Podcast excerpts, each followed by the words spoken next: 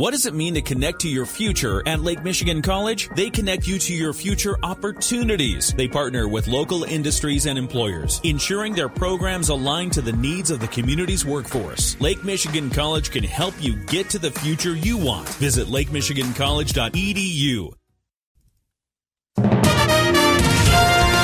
WSJM News Now. This is the 5 o'clock news block on News Talk Sports 94.9 WSJM. Brought to you by the Town Crier Wire. Download the free local news app today. In the newsroom, I'm Andrew Green. President Biden said this week he's confident a deal will be reached to raise the nation's debt ceiling as the clock ticks down to June. Congressman Bill Huizenga tells us there are some positive signs. Frankly, there's been a little bit of progress, but one element of progress is the negotiations have narrowed down to McCarthy and his representatives and the White House. So that means Chuck Schumer is no longer trying to interject himself into the negotiations. Huizenga says it's unfortunate so much time has been wasted while the White House refused to negotiate. He does share the president's optimism, though. We're hopefully uh, going to make some very rapid progress. We got a lot of issues to tackle. Huizenga says if the negotiations had been where they are now two months ago, that would have been much more understandable. He says the delay has just meant about 100 days were wasted. He does tell us that no one expects a default on the federal debt. Meanwhile, what does Congressman Huizenga think should be done about George Santos? The embattled Republican from New York survived a vote to expel him from the House this week, but that doesn't mean his problems are over as he faces 13 federal charges.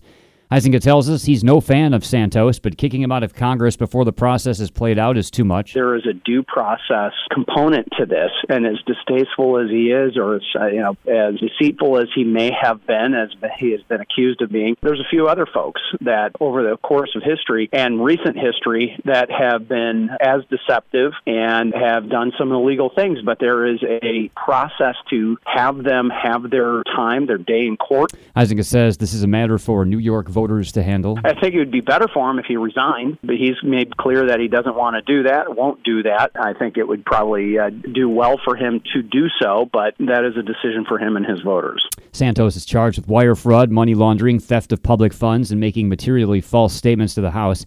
The charges come after revelations he'd lied about several aspects of his background. The Berrien County Road Department is planning to extend the Red Arrow Highway linear trail by another mile this summer. Berrien County Commissioner Jim Curran told colleagues today a resolution is coming soon to authorize the construction. It's along Red Arrow Highway from Harbert Community Park to Sawyer Road. The total project is $674,500. The Red Arrow Highway linear trail is right along the side of Red Arrow Highway. The plan is to eventually connect New Buffalo all the way to Bridgman of this uh, project's and newest project's cost $433,000 of that comes from the federal government in the form of congestion mitigation and air quality funding. The county's cost will be about $240,000. The department says there's another uh, project plan for the fall to expand, expand the trail even more, about doubling its length this year. Berrien County commissioners are thinking about how to best prepare the county for green energy projects as utilities seek to construct more of them. At today's meeting, County Administrator Brian Dissette said the Board of Commissioners will hear from an MSU extension expert next week on solar farms and how they should be zoned. He said this is important information for township officials. This is one of those that it really is important that they be aware, number one, that there's a model ordinance available, and number two, that there is very uh, real activity in the lease market, and that if at the local level they want some controls on how solar gets built, they need to be doing that right now. Dissette said Indiana Michigan Power has told him they're looking to purchase solar leases on farmland as they expand their energy portfolio. Commissioner Julie Werfel said it's important to be prepared. As the MSU gentleman next week will explain, is whether you're for or against it, it's right. irrelevant. You need the ordinances either way. This discussion came just about a week after Lincoln Township trustees held a first reading on a moratorium on green energy projects while their planners create an ordinance to govern them. Dissette urged commissioners to talk with their township supervisors about the issue, saying this doesn't affect the county directly, but does affect the community. Benton Township will seek a state grant to help improve River Park following a discussion this week. Wightman's Matt Davis told trustees the state is uh, taking applications for the next two rounds of Spark grants. Benton Township is in a good position to qualify. The township is in a unique situation in that they've been designated as an opportunity community, one of only 39 in the state. And uh, those communities will have priority specifically in round three, um, but they're not precluded from applying to round two. Davis said if trustees opt to seek the grant, they'll have to come up with a list of priorities for River Park. That might include improvements to the pavilion or a new pavilion, improved pedestrian access to the water, restroom work, or a fishing platform. Trustees voted to move forward with the plan. The deadline to apply is June 26th. The Boys and Girls Club of Greater Southwest Michigan is expanding its programming for the summer with more locations available throughout the region. The club's Sherry Ulig tells us it's thanks to an out of school time grant from the Michigan Department of Education. To help support education and STEM learning loss during the summer. And part of that is expanding our summer programs to provide opportunities for more young people across Southwest Michigan.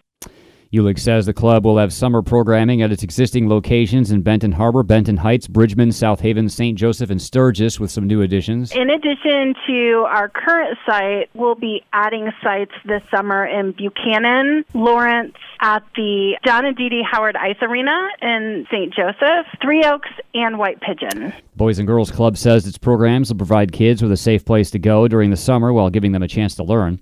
Registrations are being taken now, and the cost is $5. Go to the website of the Boys and Girls Club of Greater Southwest Michigan and click Member Registration at the top of the page. The programming starts June 12th.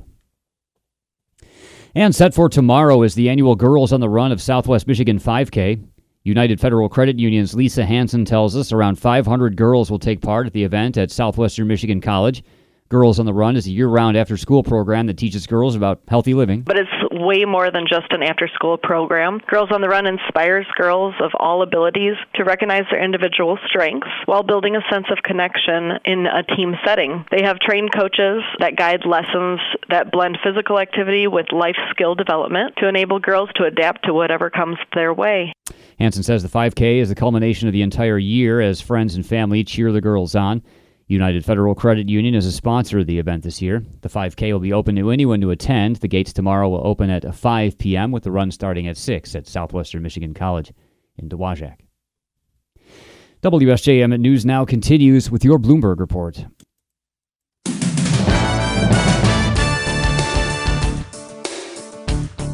WSJM News Now continues, brought to you by Imperial Furniture in Dowagiac, where furniture shopping is fun. House Speaker Kevin McCarthy told reporters today he's feeling more optimistic. A deal can be reached to raise the debt limit to avoid a government default in exchange for spending cuts. Members of his staff are negotiating with White House advisors while the president's in Japan for the G7 summit. More from ABC's Karen Travers. According to House Speaker Kevin McCarthy, the right people are in the room now having these conversations. I'm not sure what that says about the conversations that he and President Biden have been having then over the past week, but these are now senior officials from the White House talking with senior staff from Kevin McCarthy's team to try and get this to the point where the president and Kevin McCarthy can sit down together early next week, perhaps when the president is back from Japan and get it across the finish line. More than 33 million people in the United States are driving vehicles that contain a potentially deadly threat. Airbag inflators that, in rare cases, can explode in a collision and spew shrapnel. Few of them know about it. Because of a dispute between federal safety regulators and an airbag parts maker, they aren't likely to find out. The National Traffic Highway Safety Administration is demanding the manufacturer, ARC Automotive of Tennessee, recall 67 million inflators that could explode with such force as to blow apart a metal canister and expel shrapnel but the company is refusing to do so, setting up a possible court fight. President Biden today will lay a wreath on the Hiroshima Memorial on his G7 trip. The U.S. nearly 78 years ago used an atomic bomb on the Japanese city to help bring an end to World War II. ABC's Britt Clennett is there. We expect him to go to the Hiroshima Peace Memorial Museum. He may meet survivors.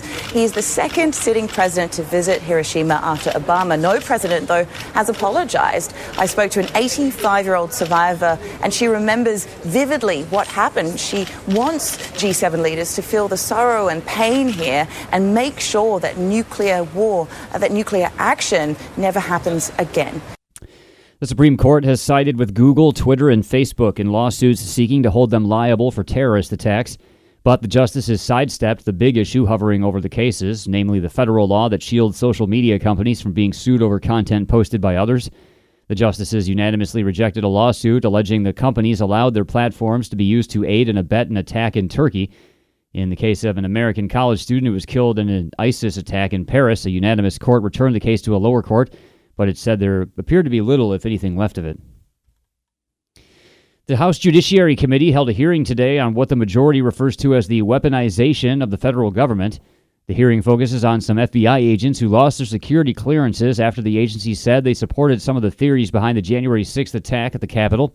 ABC's Catherine Faulders has more. Two of these agents who are testifying before the committee today had their clearances revoked. They were either at the Capitol or, or were posting uh, information on their social media accounts or on their emails uh, about January 6th, espousing alternate uh, theories, for example. Now, Republicans are saying uh, that because their security clearances were uh, revoked and there's obviously an ongoing investigation, they've been suspended while this happens. Uh, Republicans are essentially saying that they're being retaliated against. The the FBI, of course, uh, would disagree with that.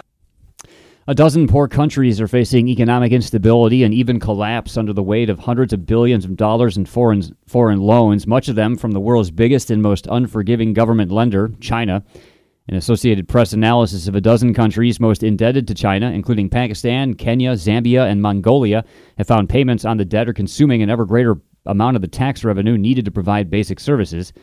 It's draining foreign currency reserves these countries use to pay interest on those loans, leaving some with just months before the money's gone.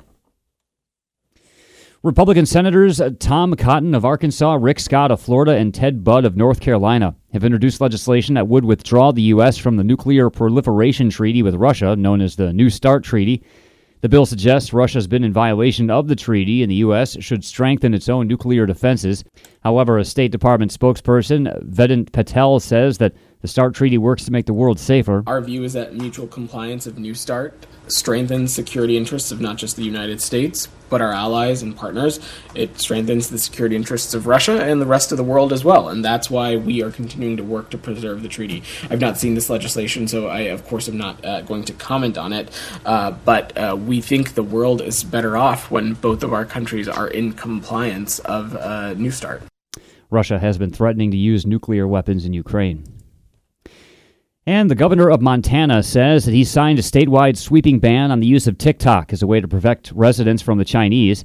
There are questions, though, about how such a ban to go into effect in January would be uh, tracked and enforced by just a single state. More from ABC's Alex Stone. It's not clear yet if enforcing Montana's TikTok ban is even feasible within the boundaries of a single state, especially with commonly used and advertised VPN services. It would make it tough to know somebody is even in Montana using the app. Former University of Montana football player Adam Botkin is a content creator with 170,000 followers on TikTok. He says this will be tough on him. It definitely hurts. And TikTok, as an algorithm as a whole, typically has uh, more of a global outreach and more of a, a natural outreach than any of the other platforms. First Amendment groups are already vowing to take on Montana's ban. Alex Stone, ABC News. WSJM News now continues with your weather forecast.